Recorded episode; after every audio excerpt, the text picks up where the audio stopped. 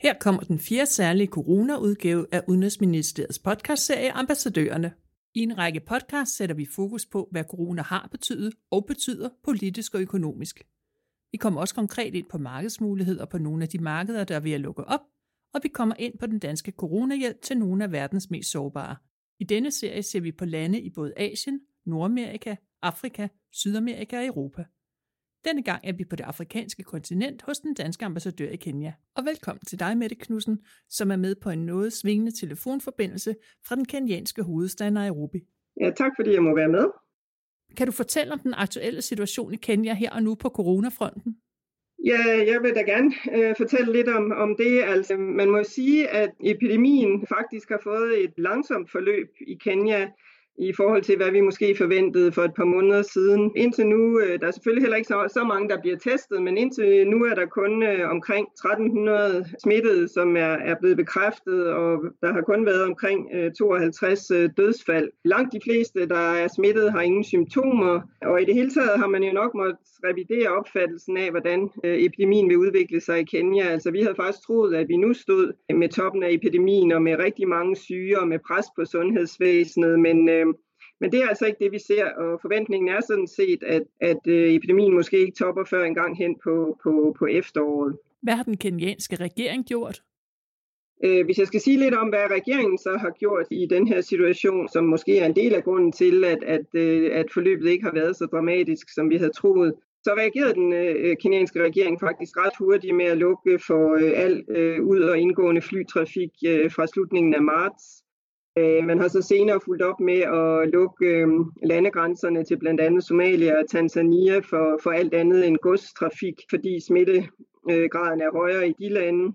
Man har også øh, begrænset bevægelsesfriheden internt i landet, altså man kan ikke bevæge sig ud af en af Nairobi-regionen i øjeblikket, og der er en 4-5 andre regioner i landet, der på tilsvarende vis er blevet, blevet lukket af. Så er der også et bestemt kvarter i Nairobi, som er helt øh, lukket af. Øh, det er det kvarter, der hedder Eastleigh. Igen fordi, at man synes, at smittespredningen gik for, gik for hurtigt der. Vi lever også med et øh, udgangsforbud. Øh, der er udgangsforbud fra klokken 7 om aftenen til klokken 5 om morgenen. Og så er der, som i så mange andre lande, taget tiltag til at, at lukke alle skoler for eksempel. Øh, caféer og restauranter har været, været lukket, men det er så et af de områder, hvor der er åbnet en lille smule op igen. Altså restauranter må have åbent for frokostservering, øh, så længe de overholder bestemte retningslinjer. Og endelig så noget af det, man ser i gadebilledet, det er selvfølgelig, at der er maskehopbud, øh, når man bevæger sig i offentligheden. Så, så langt de fleste, man ser ude på gader og stræder, de, øh, de bærer maske i øjeblikket. Så det er sådan set øh, billedet lige nu her i, øh, i Kenya. Hvis vi skal male med den brede pensel, hvad er så de økonomiske og politiske følgevirkninger af covid-19 i Kenya? Altså de, de økonomiske følgevirkninger er selvfølgelig øh, omfattende. Altså Kenya blev jo meget påvirket af af den globale udvikling allerede inden øh, smitten var konstateret her. Så Kenya øh, er jo et stort turistland. Øh, omkring 10 procent af bruttonationalproduktet kommer fra turisme, og, og turismen øh, kollapsede selvfølgelig fuldstændig, så snart øh, resten af verden begyndte at lukke ned, og selvfølgelig ikke mindst efter, at, at Kenya så også selv øh, indførte øh, flyforbud. Øh, Øh, Øh, men så har der også været en stor påvirkning af blandt andet øh, blomster- og grøntsagsproduktionen. Øh, især blomstereksporten til, til Europa har været, været meget påvirket. Den er på, lidt på vej op igen, men stadigvæk er, er rigtig mange gardnerier har måttet lukke mere eller mindre ned og afskede det meste af personalet. Øh, og begge de to sektorer beskæftiger rigtig mange mennesker, så det er klart, at, at de har haft, at, det, at de to sektorer øh, lukker ned, det har en meget stor betydning for arbejdsløsheden i, hvad skal man sige, den mere formelle del af økonomien. Og alligevel er der andre steder i samfundet, der er endnu hårdere ramt. Ja, den største effekt, øh, den, den har været på den, på den uformelle del af, af økonomien. Og bare for lige at, at give en, en, en idé om dimensionerne, så, så regner man med, at cirka 2,5 millioner ud af Nairobis øh, omkring 5 millioner indbyggere, de bor i, øh, i slumkvartererne. Og ud af dem er det nok 80-90 procent, øh, som har behov for at tjene fra dag til dag. Altså de er ikke garanteret en månedsløn eller en ugeløn. Øh, de skal ud og finde øh, en chance øh, hver eneste dag øh, for at, at tjene til, til dagen og vejen. Og man vurderer derfor også, at, at, at der er omkring øh, 1,7 millioner mennesker her i Nairobi, der allerede har meget svært ved at øh, skaffe tilstrækkelige midler til øh, at kunne bare få det daglige måltid. Altså mange af dem har, har formentlig ikke råd til meget mere end en fjerdedel af, hvad de normalt ville skulle bruge for at indkøbe mad.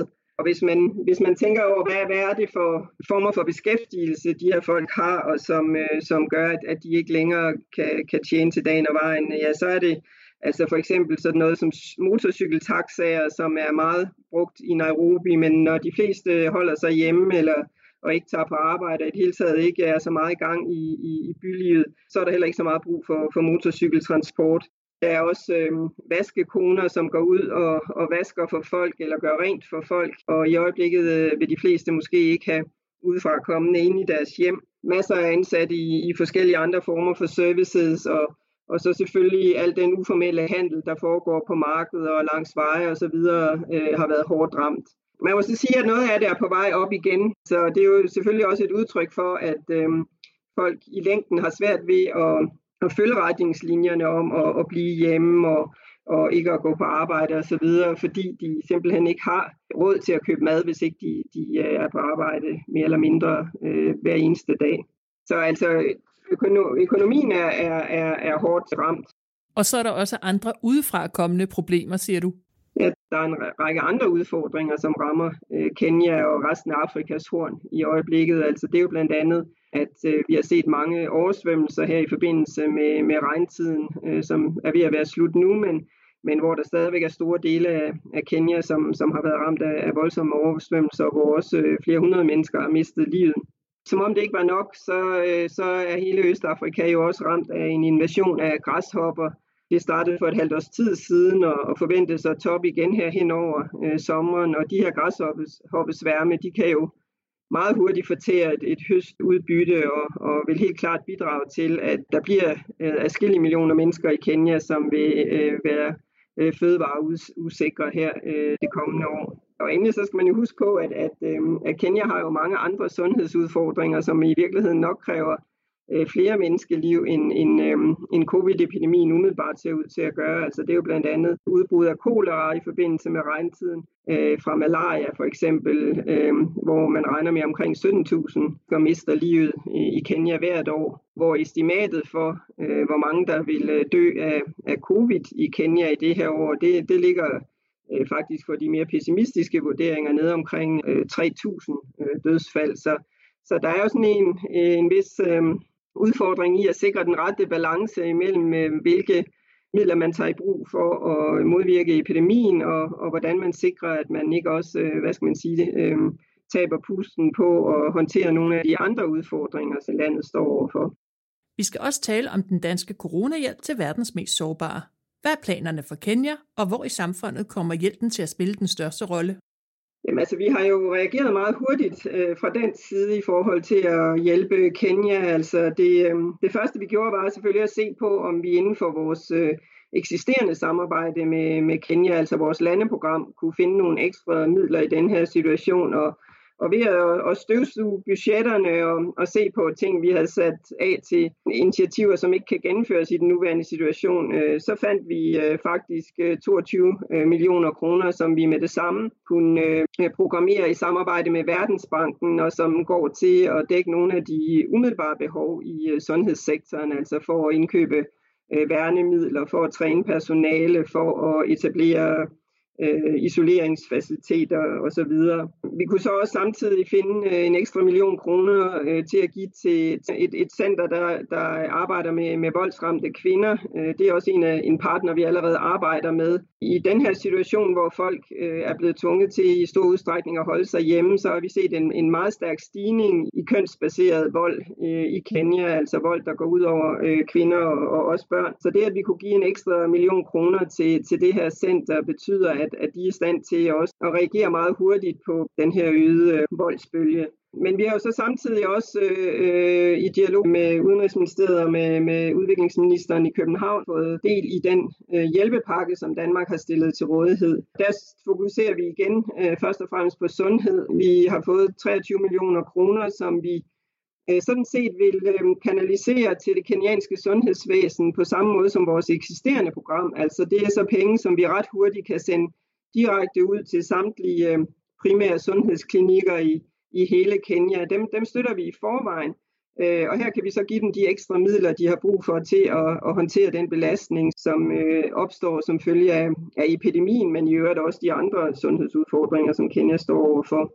Så har vi også fået øh, yderligere 10 millioner øh, kroner, som øh, skal gå til øh, vand og sanitet, og det er med fokus på slumområderne her i øh, Nairobi, hvor de fleste mennesker ikke har adgang til, til rindende øh, vand, og enten må købe sig til vand på daglig basis, eller gå ret langt efter den. Og det er selvfølgelig ikke øh, særlig heldigt i en situation, hvor øh, der er meget fokus på at forbedre hygiejnen, øh, huske at vaske hænder hele tiden osv. Og, og der vil vi meget gerne øh, bidrage til, at man kan hjælpe de her slumområder med at få bedre adgang til vand og sanitet. Og nu kan I hjælpe endnu flere kenianere, forstår jeg. Øh, vi har netop fået besked på, at vi øh, har fået øh, yderligere midler til øh, Kenya øh, til støtte for øh, Kenyas respons på, på covid-epidemien. Øh, der er tale om, om 20 millioner kroner, og det vi har fået penge til, det er at øh, støtte et øh, program, som øh, giver overførselsindkomster til øh, folk i øh, de øh, uformelle øh, bebyggelser i, øh, i Nairobi og i Mombasa. Øh, og det er jo folk, som øh, i udpræget grad har mistet indtægt som følge af, af coronakrisen, øh, hvor de enten har mistet øh, deres øh, job i serviceindustrien eller øh, med at arbejde med forskellige former for, for, for tjenesteydelser det er meget vigtigt, at det bliver muligt øh, at, at, at understøtte de her øh, personer i, i den her vanskelige periode. Øh, og det vi især vil have fokus på, det er, at, at øh, vores penge kommer til at gå til øh, familier, til, til kvinder, der forsørger deres familier, til øh, også til, øh, øh til handicappede, som er særligt udsatte i den her øh, periode den måde, det kommer til at foregå på, er, at øh, man i Kenya har et øh, meget velfungerende øh, system med, med pengeoverførsler via, via mobilnettet. Øh, det er det, der hedder M-Pesa. Og der kan man simpelthen overføre øh, penge direkte til de øh, folk, der har brug øh, for dem.